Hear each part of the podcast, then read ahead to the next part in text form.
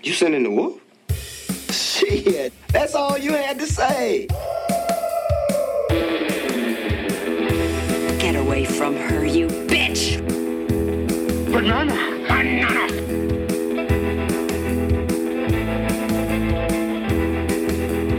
Aristotle was not Belgian. Fortune and glory, kid. Fortune and glory. You're, you're not even interesting enough to make me sick. It's only an island if you look at it from the water. I'm your density.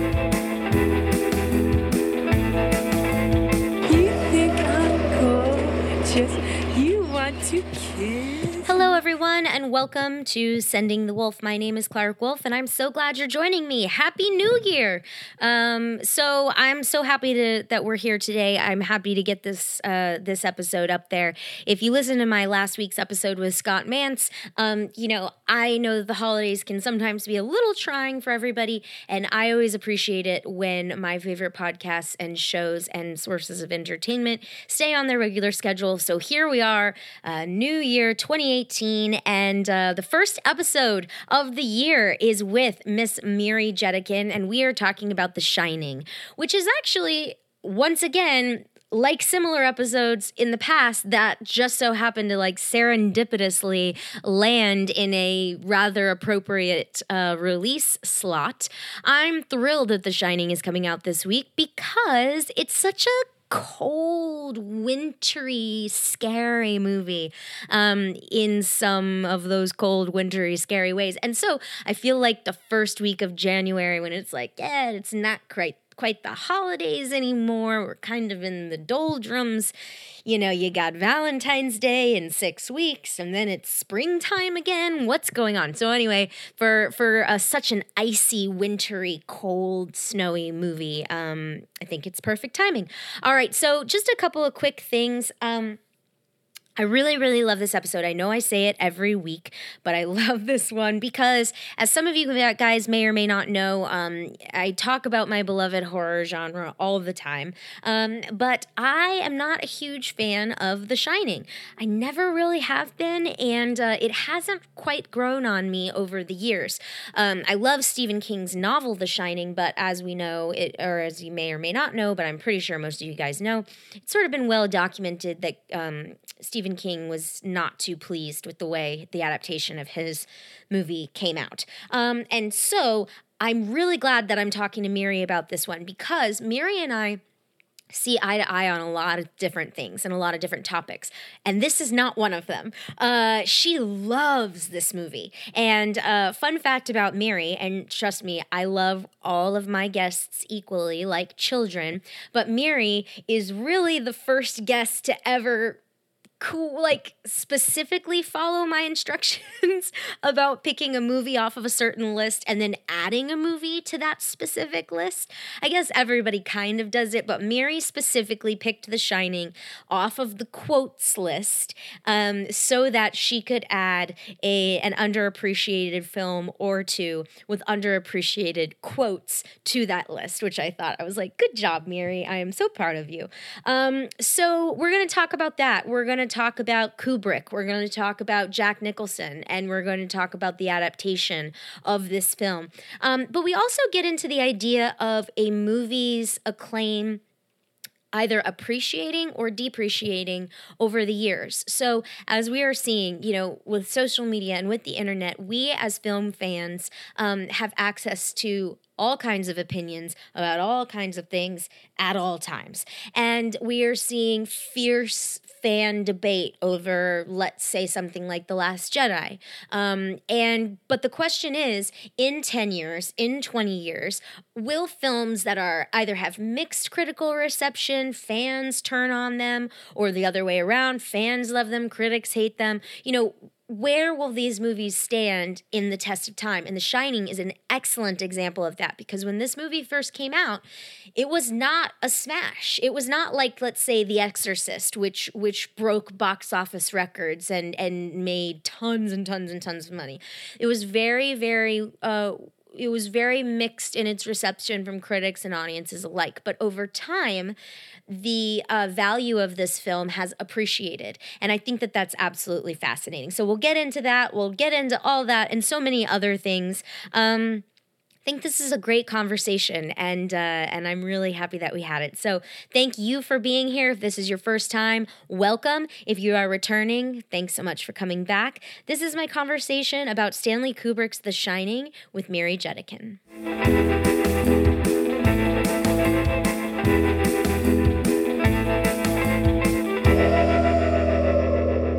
Uh, and you're my fifth one.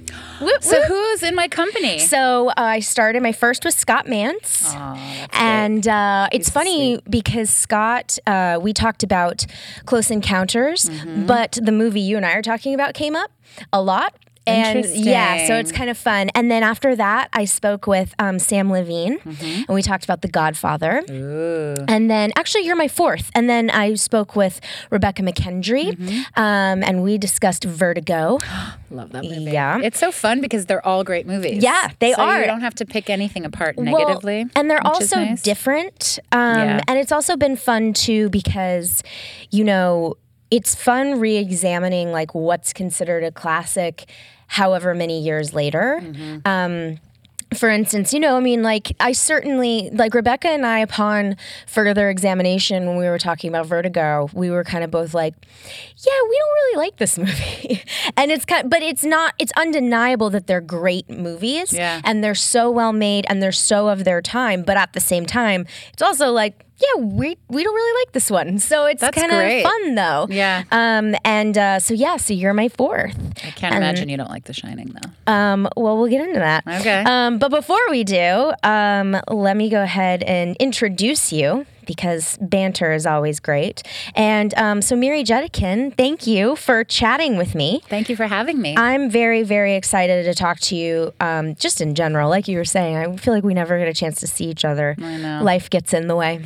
It does. But But we have dogs that might be related. we do, and they need to be best friends. And. Rufus needs to be Rufus. My dog needs to be socialized um, more for sure. He he's a people dog. He thinks he's a people, and so he likes to. Uh, he likes to. He loves people, and he likes other dogs too. But he definitely is a little squirrely at 1st Mm-hmm. Um, but I think that's because he's a rescue dog, and he's a little like just he's just scrappy in general. He's cute. But once he gets to know, you know, other doggies, he likes them. Mm-hmm. Um, Um, and so he's got to meet your little one. I know. Well, they might be brothers. Who knows? They From might another be mother. brothers from another mother.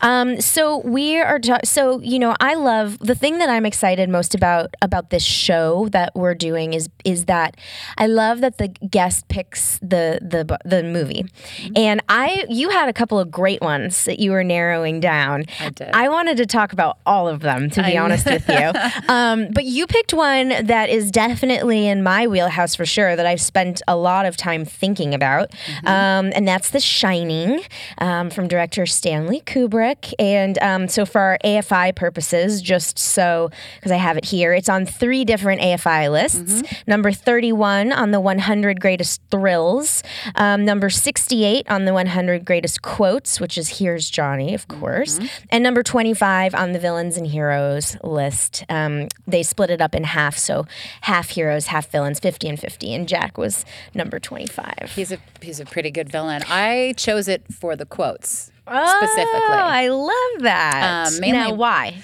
Well, mainly because, you know, when you had told me about this podcast, you explained that I would also have to choose a film that's not on that list. Yes, And so I was looking at all the lists, and there were a couple of really glaring um, Uh-huh. absences from the quotes list specifically.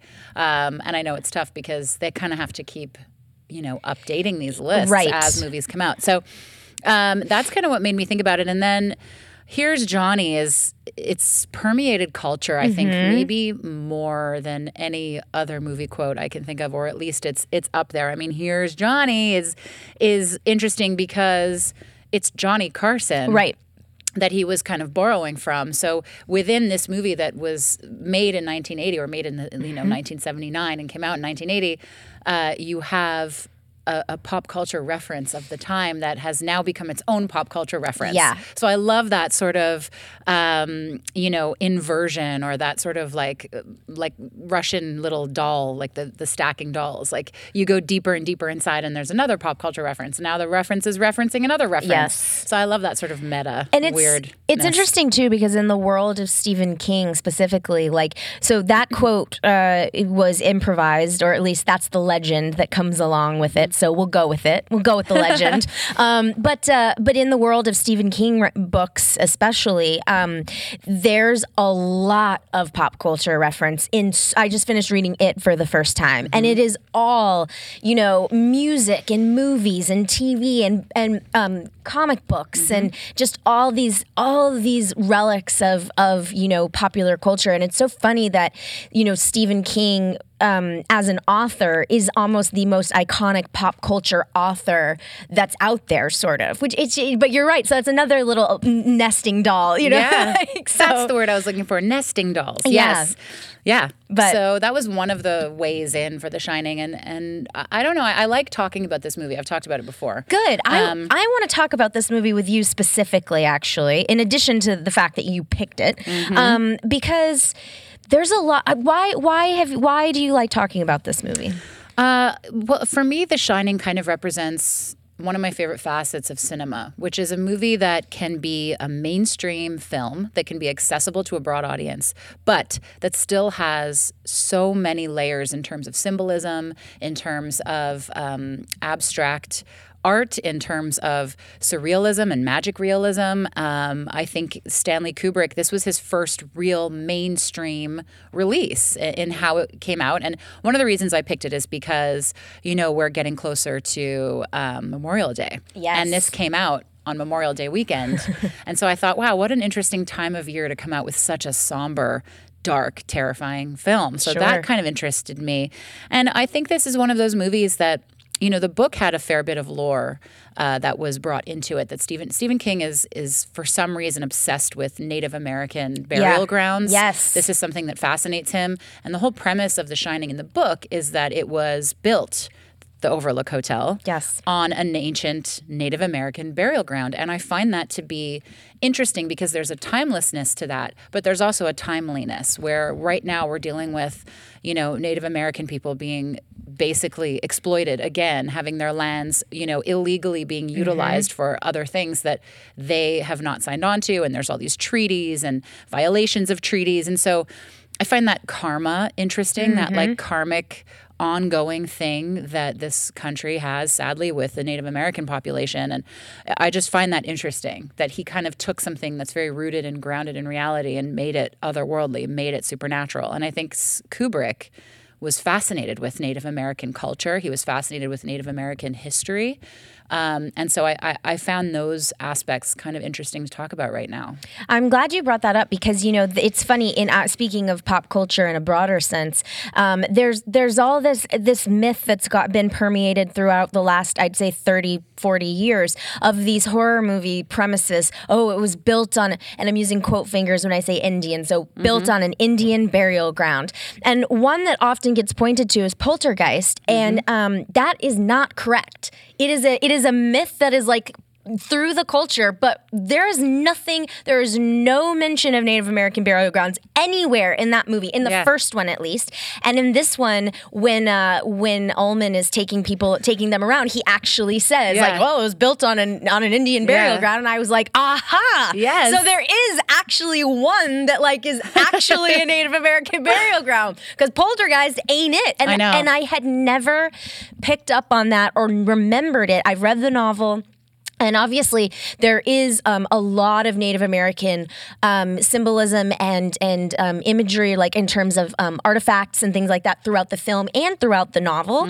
But yeah, I just never picked up on that part of it. It That's was- interesting too about Poltergeist because I remember, wasn't it a burial ground? It's an it's a cemetery, Right, but So- it's not like a no. Native American. It doesn't have that. It's but just a Pet cemetery. does. Yeah, that and that's Stephen King as Stephen well. King. So he's it makes like sense. he's into that, and I guess Kubrick was into it too. The other reason why I picked The Shining, there's so many reasons, but is is I, I find films interesting that get to a certain age where when they first came out received mixed reviews. Like Steven Spielberg notably hated this movie and thought it wasn't very good when it came Spielberg? out. Steven Spielberg. Steven Spielberg. Okay. Did I say Stephen King? You said Spielberg, but Yes. King also hates it. oh, real interesting. so we, we'll talk about that later. So Steven Spielberg did not like the film, and later, I believe, and I could be wrong about this, I believe he did come around to say that it's a much better film on later viewings. Hmm. And this is interesting to me because there are so many films that come out that I love that nobody else loves. Sure. And that I wonder, you know, in 30 years, will the lens of time change the perspective on this film? Because now The Shining is A classic. very, yeah, it's a Yeah. classic. It's very celebrated. I think it's a masterpiece. Mm-hmm. Um, it's certainly one of my favorite horror films. It's not my favorite, Sure. but it's close um, for all the reasons we've talked about, and also because I think Stanley Kubrick. He always tried to reinvent a genre when he stepped inside of it. And so I think Mm-hmm. here was his opportunity to sort of reinvent or reinvigorate the horror genre, which has been around since the dawn of cinema. Sure. But he decided he was going to put his twist on it. And I love how he I love how he kind of interpreted the genre through something that still felt very much like a Kubrick film the use of red and the Oh, use yeah. of symmetry and the beautiful angles and the powerful music. And I, I feel like he kind of. I don't know if he informed audiences of this, but he certainly reminded audiences that just because it's a genre film doesn't mean it can't be beautiful. Sure. And I love that about The Shining. Yeah, and you know, this came out in the wake of The Exorcist, Mm-hmm. Rosemary's Baby. It was funny when I was rewatching it um, last night and this morning, I was reminded, or I noticed for some reason I was getting a lot of thematic similarities with Rosemary's Baby. I, I know that sounds weird, and that's a whole other podcast, I think, but like, yeah, there's there's something to that There's thematically. Definitely something to that. And I I, think. but you know, it's funny. So you've, I love that you bring up the idea of a Kubrick a, or Kubrickian horror film, um, because not only did The Shining get mixed reviews when it first came out, but a lot of filmmakers still don't like this movie, or or or feel the need to say they don't like the movie. Mm-hmm. Um, Cronenberg, probably most recently in 2013, just completely unprompted, started giving these interviews, and he was like, "Yeah, Stanley Kubrick made a shitty horror movie," and I was like, oh, "Wait a second! Like, no, first of all, nobody asked you that." But um, the quote was, uh, "I think I'm a more personal or a more intimate personal filmmaker than Kubrick ever was. That's why I find The Shining not to be a great film. I don't think he understood the genre. I don't think he understood what he was doing. There were some striking images in the book, and he got that, but I don't think he really felt it. And that was Cr- now. Granted, I'm not the biggest Cronenberg yeah, fan. I was going to say this is the guy who made Crash. I mean, he's made a lot of look. Cronenberg certainly has his own um, his his fans that love him. Similar, I think they're actually Yeah. very comparable filmmakers because Yeah. they make movies where you look at it and you go, "That is a this movie," no matter the Yeah. genre. Um, and yet, and there are lots of themes for sure in reoccurring themes, I should say, in both Kubrick's work and Cronenberg's work. And um, I I didn't. Um, find it before I came. I have a, a horror book that has it, but I think it was De Palma too, Mm-hmm. who gave a lot, who gave some shade about The Shining. Interesting. All really strong auteurs in Um, Yes. their own right. I mean, what's interesting about that is that both Cronenberg and De Palma are such uncompromising storytellers. And that's why I appreciate and respect them both. And, I, Yes. and I do like a lot of their films, but I certainly don't like a lot of their films Yes, as well. Absolutely. And I think the same could be said for Kubrick even more. I mean, Kubrick, I think, I mean, I'm a big Kubrick fan, so I'm going to probably be biased in my defense of him, but I do think that they are similar. I think you make a Mm-hmm. good point, and that they they sort of brought a new angle on into th- into this the way we st- tell stories in cinema. Yeah. and I think Kubrick certainly did that. So Well, interesting. I'd be curious too. So before we actually get into like the meat and the themes of the movie, Mm-hmm. um, because the, this comes up all the time. As long as Stephen King is alive, um, he's gonna be asked about The Shining because he notoriously is not a fan of the movie. Now, here's a quote or a conversation that I found interesting that I want to put to you. So, Rolling Stone um, asked Stephen King, was it possible that Kubrick made a great film that also happens to be a bad adaptation? And I think that happens all the time, right? Like the idea that, you know, look, this is not a direct adaptation of your material, and yet nobody probably living right now knows more about that than Stephen King. Maybe like Tom Clancy or or uh, John Grisham, maybe. Yeah. But um, and and King said no. It is not a good adaptation. It's not a good film or a bad adaptation. Like it's just I don't like this movie. Right. Um, and so I wanted to bring that up very briefly because my experience with The Shining has always been that I find it deeply impersonal. Like I, fi- I feel my problem with Jack Torrance and Jack Nicholson as Jack Torrance. And before I go any further, the moments where Jack Torrance is unhinged, and I'd say it's about a third of the movie through. So the last two thirds of the film, Nicholson's performance is fantastic. Um, but I have never liked this movie for and I didn't know that Stephen King had this rationale until much later but because I never thought that he was Danny's father ever. Right. Like I never bought the relationship. I, I honestly for so the first time I saw The Shining all the way through, I was 22 years old, but I had seen it on TV or I'd seen whatever, but I was, you know, I didn't watch it from like beginning to end. And I always thought that uh, Jack Torrance was Danny's adoptive father. Interesting. We've talked about this. I Have think. we? Yeah. Yeah. And I never, so when I figured out, like, oh shit, that's supposed to be his biological father, no way. And so to me, and, and King has said this as well, and I do agree with him, when you know, Jack Torrance shows up at the job interview and he's already unhinged. He's mm-hmm. already got that madness in his eye. There's no descent. And so you're basically just watching him honestly like go up to 11 as mm-hmm. opposed to descend into this bottomless. So do you have any thoughts on that? I think that's a very interesting analysis, and I get it, and I see why you feel that way, and I think it's 100% valid. The reason why I like The Shining and why I like Jack Torrance is maybe the exact reason why you have an issue with it, because one of the things that Kubrick did, and I, I've only realized this in watching it multiple times, is to to just touch on the themes that we're going to discuss more. Yeah.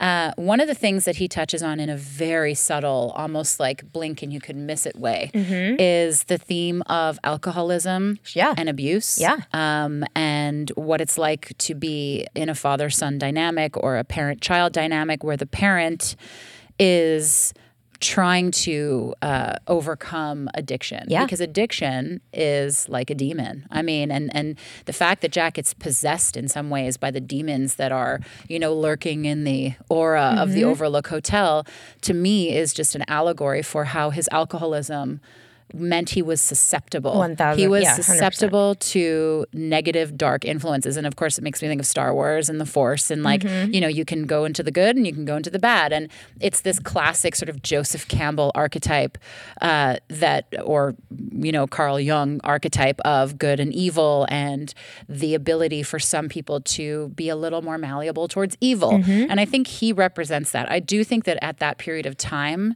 jack nicholson was maybe utilizing that sort of thing in his performances Mm-hmm. he often does that and i can see why it can be an issue like in the witches of eastwick he has the same sort of thing where he's like charming but just evil he's the devil basically sorry spoiler alert for those of you who haven't seen it but it is like a 30 year old movie so i think i get a pass And but also, anyway that's not a big secret. Like, yeah, you- like we all know. know. Daryl Van Horne. Yeah, come on, come on. But um, but it's interesting to me because uh, it's unsettling, and I think also there are themes of misogyny. Oh, yeah. there are themes of brutalizing women, and there are women. You know, most of the sort of uh, horrific images are images of little girls or old women that are like rotting in a bathtub. Mm-hmm. Absolutely. So these are all things that I, I think kind of play into Kubrick's uh, sort of exploration of how these things can alienate a person and make them feel very distant from humanity. And I think he very intentionally wanted Jack Torrance to not ever really be someone you could get inside of. So that's why I think it's there. I do understand what you're saying though, and I think it's totally valid. Well, and it's interesting too, um, because so I actually wrote down while I was writing, while I was watching this movie, like or rewatching it, Mm-hmm. what was the direction Kubrick gave Nicholson? I have always been curious about that. That's a great this. question. Like what, what? Because Kubrick and Nicholson did not have a fraught relationship. I think it's very well documented that Scatman Crothers and Shelley Duvall had a very tough time working with Stanley Kubrick. and Jack Nicholson. well, Shelley did. Well, and yeah, uh, yeah. So, so, um, so with that being said, like I always wondered what the discussion was about the character, um, or what Kubrick wanted from him. Because when question. it comes to Danny and um, Wendy. That's another thing that I have always felt. I think Kubrick, as the director and person who worked on this screenplay with his co or co-writer, um, I don't think he likes those characters. Interesting. And so, and I think it's to me as an audience member, it's very clear that the director does not like these characters. And what does that say about women and children and all of those things. But I actually wrote down also uh, on the token of, of Jack Nicholson, um, I felt like he was more grounded when he was playing the Joker or the Devil, which is interesting when you think about it, right? Because these are two archetypal, larger than life characters in the Joker and the Devil. And they're villains. And they're villains. Yeah. And yet there's like the Joker to me.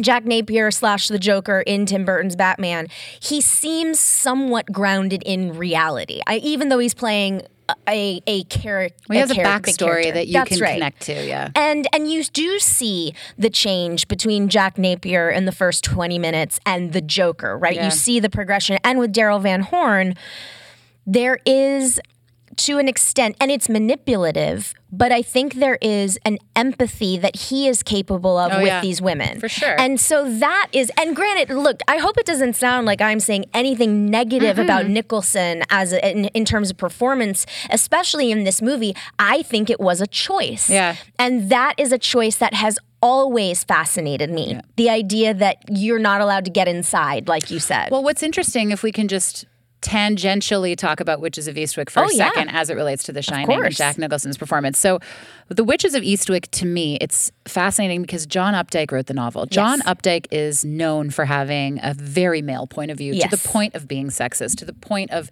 you know, exploring themes of misogyny in his work. And I believe The Witches of Eastwick was kind of meant to not negatively express female power, but it's the story of how three women get together and basically overpower the devil. Yeah.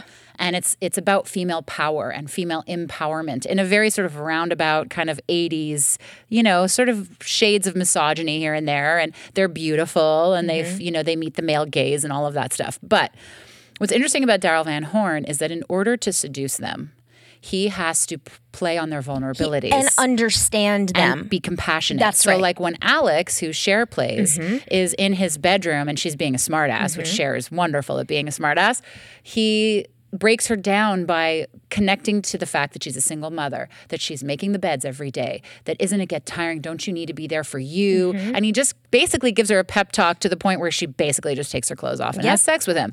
And so I feel like you're right. There is a manipulation there. I think it's almost the inverse with Jack Torrance. I feel like Jack Torrance is incapable of that level of empathy. And so that's why it's impossible for you as an audience member to sort of be like, I kind of Yes. get this guy because he doesn't get any. He is not connected to his wife. He's not connected to his son, and it's it's eerie from minute one. So like let's- talking about the Donner party in the car, Yeah, and like yes. the third scene, and like, well, they ate each other. He's like, yes, they ate each other. They Danny, sure did, son. It's so weird. Um, No, I, le- I love it. and so I'm so glad you bring that up. That's a great comparison because let's talk about Wendy. Let's Mm-hmm. talk about Wendy Torrance because you know. So you're right. Uh, Jack Torrance does not um, underst- reach for understanding with his wife or compassion with his wife or empathy with his wife. He basically resorts to your classic abuser, batterer tropes. Yeah. Um, and and of course she is is the t- the mother who is and wife who is going. It's fine. This is fine. Yeah. No, you broke our kid's arm on accident. It was an accident. It would Yeah. happen. making any- excuses for him. and by the way, speaking of the the scene with the or the concept of, of Jack breaking Danny's arm. Uh, one of the things that I picked up on this time around is that you hear the story from both parents. Yeah. And I love that. Yeah, the two It- point of- view. And it's almost view. like, you know, while Wendy is talking to a medical professional, Jack is talking to a bartender. Mm-hmm. I don't know how much more clear in a mirror image Yeah. that you can get for these two characters, right? good observation. So it's like Yeah. that's awesome. Um, but I I think that it is just God. It was it was. You know, painful to watch Wendy, painful in a superficial way, in that it's just like, God, she's histrionic the whole time. I have a hard. It's funny you bring up Wendy. Wendy is the big sticking point for me with The Shining, mainly because, and this is it happened in layers, like everything with The Shining. The first time I saw The Shining, I was very young. I have Mm-hmm. three older siblings who watched Nightmare on Elm Street and and you know Friday the Thirteenth and all these horror movies and Carrie and Halloween, and I saw all those movies by the time I was 10 Mm-hmm. Like I had seen everything, and I loved it. I loved being scared. So that's why I love how much you love horror. Yeah. I'm like, yes. Um, but I remember The Shining very distinctly, seeing it for the first time, and it terrified me. Mm-hmm. And I don't think I could conceive at the time of all the reasons why. But on a very basic kind of primal nine year old or 10 year old Sure. level, I understood that it was about a person who was so broken, they would kill their own family to feed the demons inside of them. And that's basically, I think, at the core of the story, which Sure. is so disturbing. Um, but I think what's interesting about um, the The Shining and the way it treats Wendy, and Wendy always bothered me, even as a little girl. Like I was raised by a feminist and a career woman, and Wendy just really rubbed me the wrong way because like you said she represents this hysterical incapable you know damsel in distress mm-hmm. who's shrieking and and just like a mess a blubbering mess as opposed to a lot more of the heroines we're seeing now who mm-hmm. are kicking ass and taking names and you know stand up to fight when they need to. Right. particularly in the horror genre we're seeing a lot more strong women. So she rubs me the wrong way on that basic level but then as I got older and I started understanding the thematic elements of The Shining and, and this theme of misogyny and abuse, and I started realizing that I think Kubrick very intentionally was, and maybe he was a sexist. It's not impossible to fathom that he might have also, you know, seen women as inferior. But I do think he he was trying to express things from Jack's perspective, which is weird because you get the villain's perspective. And I think that's one of the weird Mm-hmm. dissonant ele- elements of The Shining that's like, whoa, I'm supposed to like see his point of view without empathizing with him. Oh, to yeah. go back to your earlier point. And Well- Wendy Wendy is a sticking point. She's a problem because she doesn't stand up for herself. And then when you learn later that Shelley Duvall was completely traumatized on that set by both Jack Nicholson and Kubrick. She was in a, a pretty horrifying state and now is, you know, come out about being, you know, having mental issues. And Mm-hmm. so it's kind of like, Well, I think kinda fraught, you Though, know? it's interesting too because hindsight's twenty twenty. In the late seventies, nineteen eighty, um, fathers, what being a father was, I think, especially in American culture, is very. Di- it's changing. It's changed Mm-hmm. Totally. in you know in since twenty seventeen, and so you know the idea of like watching this I- think that the reason that a lot of people, I'm not saying all people, but a lot of people identify with The Shining is because they recognize family melodrama that they know. Like I talk about this all the time with horror. You know, there are a handful of horror films for a for a um black sheep of a genre that cross over and become classics that even people who go, Oh, I hate horror movies love. Yeah. And The Shining is one of them. Poltergeist, Exorcist. The Exorcist. Um, I think Totally. even The Conjuring now. And the reason that I think all of these films, which are all very different and come from different time periods, Rosemary's Baby um, as well, uh, I think the reason they resonate is because they are all family melodramas. Mm-hmm. And so, you know, you're dealing with a family unit in turmoil. And then, yes, scary shit goes on in the background, right? Yeah. Um, but with that being said, what you said about uh, about Jack and, and about how you're you're basically like you're supposed to identify you're seeing it from the villain's point of view essentially Uh, during the that iconic like baseball bat scene where you know Wendy figures out what's going on Jack is Nicholson and Torrance is in full beast mode, and I he's great. I mean, the the way that that scene is shot, where he's just like a wolf, like predator. His lit, like throughout the whole he's movie. coming up the stairs? Well, it's even yes, but it's even before that. So like when he circles around her and he's backing oh, her Oh, yeah. up the st- not even on the stairs yet, and he's looking. You the way Kubrick shot that part. No, nothing else is in the frame. Jack is looking just off camera, but he is pursuing you. Right. did you see the documentary that Two three seven. No, oh. there's there's a doc about the making of The Shining No. that Kubrick's daughter made. Oh, interesting. And it, he she uses a lot of footage from the set. And if mm-hmm. you get like the special edition Blu-ray, you can find it. And he, they talk about this whole moment in the film and, and how like you see bat you see footage of Jack Nicholson like "Rah," like getting into character and it's terrifying watching him like find the madness within but also that shot where he's banging on the door uh, I think when she locks herself uh, into the bathroom. Uh-huh. Oh no, it's when it's when he's outside the cooler, outside the fridge, Yeah. and he goes underneath. Oh yeah, it's great. That was completely last minute. Basically, Stanley Kubrick was like, How are we going to make this feel like he is overpowering the entire situation? And then he Mm-hmm. just kind of lay down with his viewfinder and kind of looks up at him and he's like, That's it. because you're That's the the prey, shot. Yeah. the audience looking up at anything, It's whether cool. it's Michael Myers or it's, Yeah. it's any anything that is up, is automatically puts you in a submissive position. Yeah. But in that particular scene, I really noticed, meaning the baseball bat scene, I full on was just like Kubrick wants us to like this guy, and he wants us to agree with him. Right. He wants us to be like, you know what, Wendy, you are kind of annoying. She is kind And- of annoying. Well, yes, it, but in this scene in particular, it is impossible. I I truly believe that if you are, you know, preconceived uh, notions about what you think of The Shining or you think of Jack Nicholson or whatever, I defy anybody to watch that baseball scene and not enjoy the hell out of watching Jack do what he's doing. Right. And that is so dangerous to me. Like Yeah. that is like really it's alarming. Like on the one hand as a viewer I'm like, "Yep, this is awesome." But on the other hand as a as an analyst or putting some analysis on it, I'm like, "Wait a second.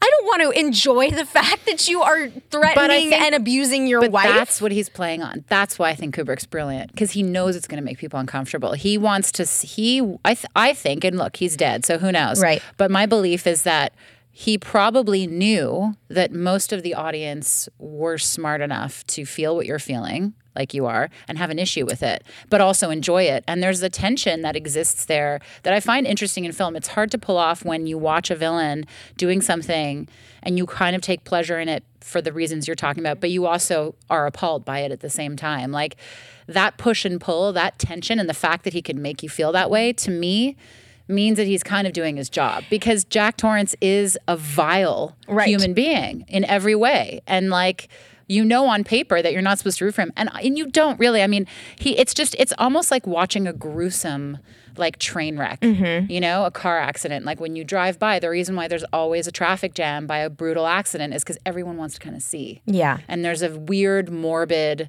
like limbic brain fascination with violence and death Uh-huh. and like brutality. And I think he kind of taps into that where it's like, I can't look, but I'm looking through my fingers. It's funny because I actually um I I oh I, I it slipped my mind. I'm trying to hold so many things in I my know, it's so hard. But um but uh I you you just said something where I was like, "Yes, I agree with that." But I don't agree that Kubrick was um trying to make a point in especially in that case of like the audience being smart enough to realize the situation and how wrong it is. I Yeah, think maybe not. I believe Stanley Kubrick is an incredible misogynist, and um, and and I I think that this movie is um, is really hard for those reasons. Um, but but that is not to say that this is not an incredible movie and and that is something that as a fan of cinema i can I can look at this movie and realize its greatness. Um, you know, the the the atmosphere that it creates is astonishing. How small you feel in the in like I think the okay, so this movie is mm, 1980. yeah, so it's like what thirty, almost forty Almost years 40 years old, old. God and damn. and yet this movie feels so like I am not less in awe of this landscape, this hotel, this situation. I still feel just as overpowered by the way he shot it, where he shot it, um, the uh, the music he chose. Um, so so there there are some incredible incredible things there, and he is a masterful filmmaker. But what I, I want to ask you something that I noticed this time around more so than any other time, and that's the time jumps.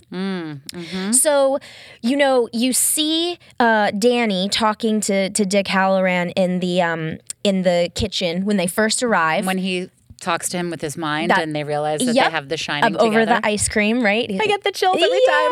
So, um, so we watched that happen, and basically Dick says, "Don't go into room two three seven, and don't be afraid, or whatever it is." Right. Um, Just like pictures in a book, Danny. That's right. And uh, but immediately we cut to one month later, yeah. And I and I remember thinking, why did he choose to not show us that month? That's a good question. like and why did and, and it happens in the end as well when when jack is just like lost his mind he's running through the ice he's running through the snow just essentially can't even speak at this point he's just bellowing right Yeah. and and pursuing danny cut to he's dead in the ice I love that. and i just was like why did he choose that Why did he choose us Well, to not see him die? these time jumps in general Yeah, i think mean, you know, there's been so many like books and films and and and you know different forms of analysis on on this movie and, and in time jumps specifically. And again, we can only guess because Kubrick remained pretty tight-lipped about it all and then died. So, uh, first of all, you bring up the, the end. And I think the ending is really important in terms of everything you're saying about misogyny and, you know, the sort of inferior view that clearly Kubrick probably had for women and also in this film specifically. But one of the things I think is interesting as sort of a counterpoint is she gets away and Danny gets away and they go back to the land of the living. but do we know that Well, we don't necessarily know that, but we know that he doesn't make it out. That's we right. know that he is frozen. And I love the, and maybe it's a bit on the nose even now that I think about it, but he can't make it out of the ice maze. He can't make it out of that being disconnected from humanity, from warmth, from the things that connect us. And he ends up literally freezing to death and becoming part of the lore of the Overlook because there he is in that picture at the end, which is super creepy. He has just the creepiest smile. I think Jack Nicholson is so good at like utilizing his facial expressions to look so smarmy and sleazy and scary. Um, but I find that really interesting that like they reconnect, they find their way. And why? Because they knew the maze. They had gone in. And I feel like, you know, you look at again to go back to Joseph Campbell and Carl Jung and all of these sort of symbolic psychological um, archetypes that we have come to understand and our, our desire for a hero and all of these things that we do as people, our need for storytelling and all of that. If you look at the maze as and what it represents and the forest and what it represents, it represents the forest specifically represents the subconscious. And I think it's interesting that you have Wendy and Danny playing in the maze. They're not afraid of the feminine. They're not Sure. afraid to go in and lose their way and figure out the right way out. So that ends up being what saves Danny's life. And Jack, who's so cold and so unfeeling and so in, incapable of connection, doesn't ever go in there. He mm-hmm. never goes into the maze and only goes in to catch and kill his son and then dies there. And I find that to be a really interesting sort of circle of things that happen. So I agree with you. Like it's it's a pretty unsettling movie and there's definitely a very negative tone towards women. The one woman who's really in the film, who's alive and not like some creepy ghost. Um, but I do find that to be an interesting, open-ended question. Like, Sure. You know, he couldn't make it out of the maze, but they could. So Right. Something to think about. But that's a that's another reason why I actually feel like Kubrick doesn't like these two characters Mm. because we never see any resolution for them Yeah. whatsoever. And now I know that for for our Uber nerds who are listening, uh, there was an original there was a scene um an epilogue essentially where you know they did they did make it out. You know Yeah. they made it out. Um but the piece that we are left with now, we don't know they made it out. Yeah. We don't know that they found each other. we have to make the assumption. We have to make the assumption, but we, we and we can make the assumption. Um, and, and if you know the novel, you know Yeah. that they obviously make it out. Um, but I do think that I noticed that this time around, where after I had finished the whole thing and realized that there's just this huge jump from Yeah. from him, you know, losing his mind to now he's dead to now you've always been here, Mr. Torrance. And I was like, it, uh, personified in that image, I was like, holy shit, he gives us no resolution for Danny or Wendy. He doesn't give, he doesn't care. He's like, no, this is Maybe Jack's movie. Yeah. This is, you know, this is, and he's our, he's the person we need to follow up with, which again, a really like distinct decision but um but yeah it's definitely something where i was like uh-huh okay But isn't it great that we can have two like to me it's Kubrick kind of commenting on evil and Mm-hmm. how powerful it is and how sometimes you know that picture at the end of danny of uh, jack in the overlook hotel and it's like june 20th 1920 It's or July 4th. oh it's july 4th Which is so great. again going back to native american, American, significance yes. and and here he is like embedded into this lore and this like demonic mythology of this place. So he to to kind of buttress your point actually, he gets to go on. Mm-hmm. Yeah. And he lives in immortality. And we know because he said it throughout the whole movie. Oh, Mm-hmm. I love it here. I felt great here. My whole the second I walked in, I love it. Danny's like, Dad, I don't know about this. He's like, What? This place rules. I love this place. because I'm a devil and, I'm evil. Right? And so we know that Jack is like, Yep, I'm staying here. Thank Yeah. you very much. And so yeah, I mean it's You know what's interesting too, and maybe it's because I saw it when I was so young. I always identified with Danny. He was always the character that I felt was the real protagonist of the film, even though it's technically about Jack Torrance and his descent or lack thereof Sure. Mm-hmm. into hell, into like demonic evil. Um, Danny was always the one that I felt connected to, like that he's the most real, evolved, developed person of the three of them. Mm-hmm. Absolutely. He's the one, and maybe it's because he has the shine and he can sort of see like, you know, evil. And then, you know, you mentioned Room 237, the Mm-hmm. documentary, which I thought was so interesting. And it actually got blasted by critics. Like a lot of people didn't like it. much like The Shining. Yeah, and what I think is interesting about that film is that it doesn't claim any of these. It's basically a documentary for those of you that don't know about uh, all the different sort of co- uh, conspiracy theories or fan theories that have arisen out of The Shining and and Kubrick's involvement in the moon landing, and there's all kinds of crazy conspiracy theories out there. And he kind of very diligently, the director, mm-hmm. Rodney cate- Ascher is yes, his name. I've interviewed him. I ag- interviewed him for this For- film, oh, nice. and he even said, like, I'm not interested in saying any of these are true or false. Right. I just wanted to give them all the respect that I felt they deserved to be explored and talked about and analyzed. Yes. And so that's what that movie is about. And just the fact that you have a film that has had this much of an impact on culture, where you have people theorizing that you know Kubrick was you know faked the moon landing or that you know there are all these theories about The Shining and that it was you know that it was um there was like Snow White and there was like Disney imagery and that it was connected to Disney. I mean, it's a fascinating documentary to watch, but I do think it's interesting that like here we are talking about this film and that we can all have these multi- multiple sort of analyses Oh, and yeah. they all make sense. Like they're all valid. Everything you're saying is valid to me, even though I'm enthralled by it. Sure. And I'm also enthralled by how uncomfortable it makes me. But I remember being a kid and watching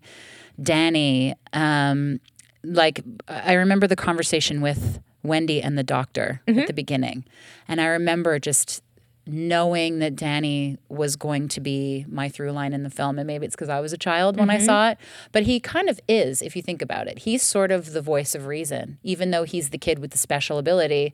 He's the one who can see the forest for the trees throughout, and he knows that his father's dangerous. He's scared of his father. Yeah. And so he represents that human connection. So maybe that's why I always was able to connect to the film in a way, is because I was connected through Danny. And as you get older, it's harder because he is a kid. Yeah. And he is little. And he doesn't have the same sort of analytical capabilities as most adults would, but he does because he has this ability. And then the connection between him and Scatman, you know, I mm-hmm. always forget the character's name, Hallorann. Yeah. And then he's in Florida. I'm always like, In "What?" Miami, and man. he's lying on the bed, and I'm like, "Don't go! Don't You're go. gonna die!" Don't Anyways, go. it's a fun movie. It's it is. I, I fun to unpack. I could talk about it for hours Yeah. because I have points that I know would go on between you and I for at great length. Mm-hmm. But we have to wind down. And as we wind down, Mm-hmm. I always like to ask the guests that I have um, what they would add to their list that they pulled the movie from. I have a tie. Great. I couldn't figure out which one to That's choose. totally fine. So I was looking at the list for the greatest 100 movie quotes Yep. of all time, and there were two that were glaringly missing. Okay. as I said earlier, the first one is from Ferris Bueller's Day Off, where Uh-huh. he says, "Life moves pretty fast." You don't stop and look around once in a while, you could miss it, Mm-hmm. which has been like my motto and mantra for life since I saw that movie when I was a kid. And I can't believe it's not on the list. Yeah, that's a great point. Because it's quoted all the time. especially now that Yes. it's become an internet like that meme Yeah. a meme culture of like life moves pretty fast you know it's and like especially now with cell phones and we're all looking at our Yeah. screens all the time. I can't believe that's not on the list. So that's number one. Number two is even in a way more impactful in pop culture is 1993. Dazed and confused. All right, all right, all right. That's not in there. Yeah. Which surprises me because Matthew McConaughey has, in part, built his brand identity as a star Yeah. on that quote. Like he became a part of him, kind of took Wooderson with him. Yeah. And his, like, you know, loving the younger girls and being kind of creepy. Uh-huh. And he turned it into a charitable organization. Like the All Right, All Right, whatever it's called. It's, um, oh no, it's L I V I N, you know? Like, Uh-huh. so he's kind of co opted that easygoing stoner thing into his brand and everybody knows it everybody talks about it and it's not on that list Yeah, you know, these are both coming of age, for lack of a better term, teen movies. I Mm-hmm. know that Ferris Bueller has a lot to say about life. Don't don't get angry at me. I- But I'm saying, in the eyes of AFI, it probably Yeah, is. they're You know, like, they, whatever. They see Ferris Bueller and um, Dazed and Confused, I'm sure, Mm-hmm. as um, as teen films. But you're right, and and from two um, and in John Hughes especially. I mean, one of the most quotable um, screenwriters Yeah. or pop culture screenwriters, I think, of the last 50 years I for sure. so. I mean, God, you could quote.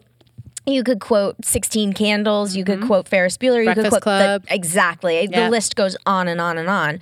Um, but I, I think it's just because, you know, as I, um, I- love these lists because I think they give great parameters Mm-hmm. for um, just for, for discussion. Because to say, pick a movie, any movie, you're like, oh my God. You know, I know it's like- a very big task. It took me like days and days and days. It I was like, I don't know what I want to talk about. I want to talk about everything. And so imagine that, you know, like you you could pick literally any movie and not it wasn't even just from this list. But I think and I hope that you know, it's 20 we're recording this in 2017 and alleged well, it hasn't been confirmed, nobody knows, but usually AFI likes to revamp their lists every 10 years. Yeah. So we are kind of due for another one.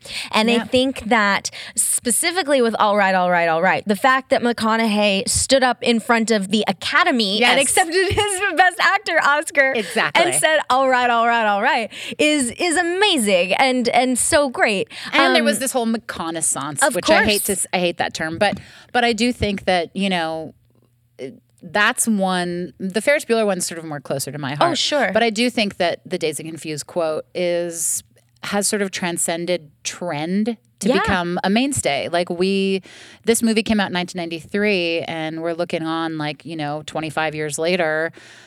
It's people are still saying these things. Oh, Like people people are still saying all right, all right, all right, and everybody knows what it is. Everybody knows exactly the moment in the film, and I feel like that is a quote that deserves to be on a list just for that reason. I think you're right, and I think t- because also so much of you know one of the thing that's things that's fun about thinking like what makes something work, what makes something click, is that it is the combination of the actor and the delivery Mm-hmm. and the writing. You know, I mean, if you have the wrong person saying "all right, all right, all right," it means nothing. But you have the perfect person saying Mm-hmm. it, and therefore an iconic film moment is born. I think it might be his best role still. Like I still love Wooderson. I mean, I love Wooderson too. I don't know if it's his best role. Well, I, love, I love McConaughey. Um, but uh, and as far as Ferris Bueller goes, I think you know, I think, and I mean this sincerely. Like I want, I hope going forward, as there are more and more of these lists or revisions or whatever, that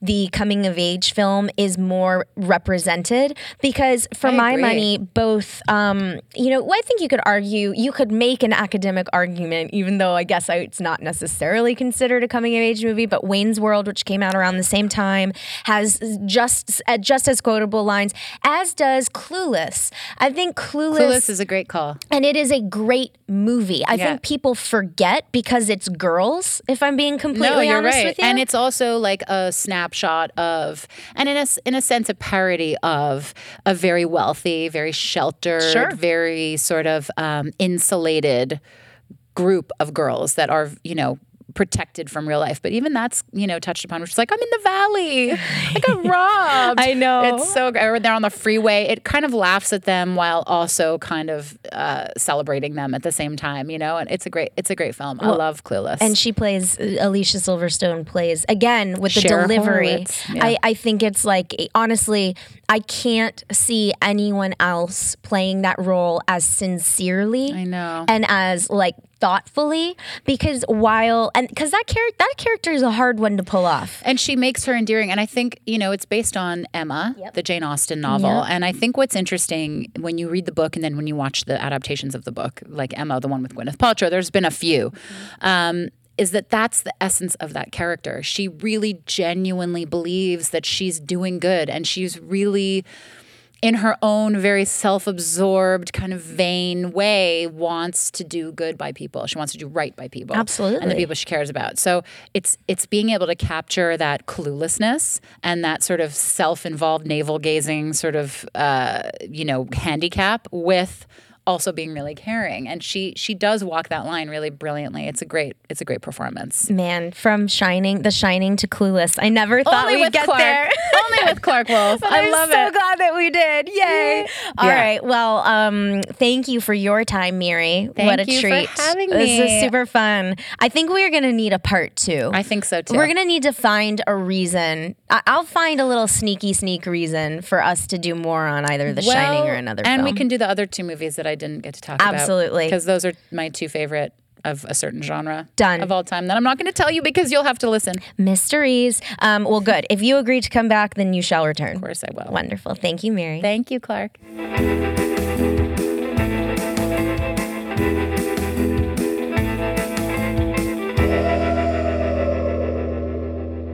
right, all right, all right. So that's my episode with Miri. I hope you enjoyed it. I hope you enjoyed that dialogue about The Shining. Um, some really fun, cool, thought provoking points uh, that she made that I love.